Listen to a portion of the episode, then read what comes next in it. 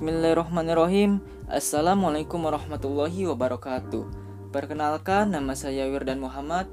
Pada kesempatan kali ini saya akan menambahkan pernyataan pemateri Atas pertanyaan metode kerja kelompok yang hanya dikerjakan oleh beberapa orang Apakah disebut gagal dan bagaimana solusinya Metode kerja kelompok ini bisa diartikan sebagai suatu metode yang diterapkan pengajar dalam rangka menciptakan situasi belajar, yang di dalamnya para pelajar dapat belajar bersama-sama untuk mencapai hasil maksimal, karena terdapat variasi pikiran yang saling melengkapi di dalamnya.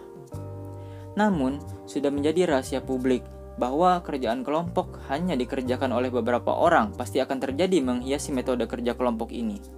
Hal itu bisa terjadi karena ada dua kemungkinan. Pertama, Orang yang bekerja menyadari kualitas dan kemampuannya bisa diandalkan walaupun tidak dibantu oleh yang lain. Kedua, orang yang tidak bekerja memilih tidak bekerja karena menyadari kualitas dan kemampuannya kurang dalam mengerjakan tugas ini. Ditambah, orang lain ada yang legowo mengerjakan itu sendirian.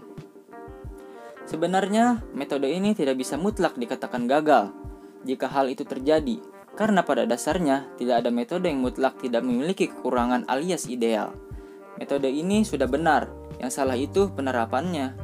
Solusinya yaitu untuk meminimalisir sampai terusir hal seperti ini dalam metode kerja kelompok, yaitu perlunya sosok pemimpin yang tegas dalam kelompok yang mengatur pembagian tugas ini secara adil dan jelas, serta memberikan konsekuensi yang seolah mengancam jika ada yang tidak bekerja.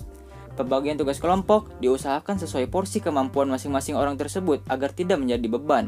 Sekiranya ada yang kesulitan pun, semua harus saling membantu hingga menemui titik temu. Pada intinya, permasalahan ini menurut saya yaitu mengenai pemimpin kelompok tersebut yang bisa memuluskan metode kerja kelompok ini agar bisa berjalan sebagaimana mestinya.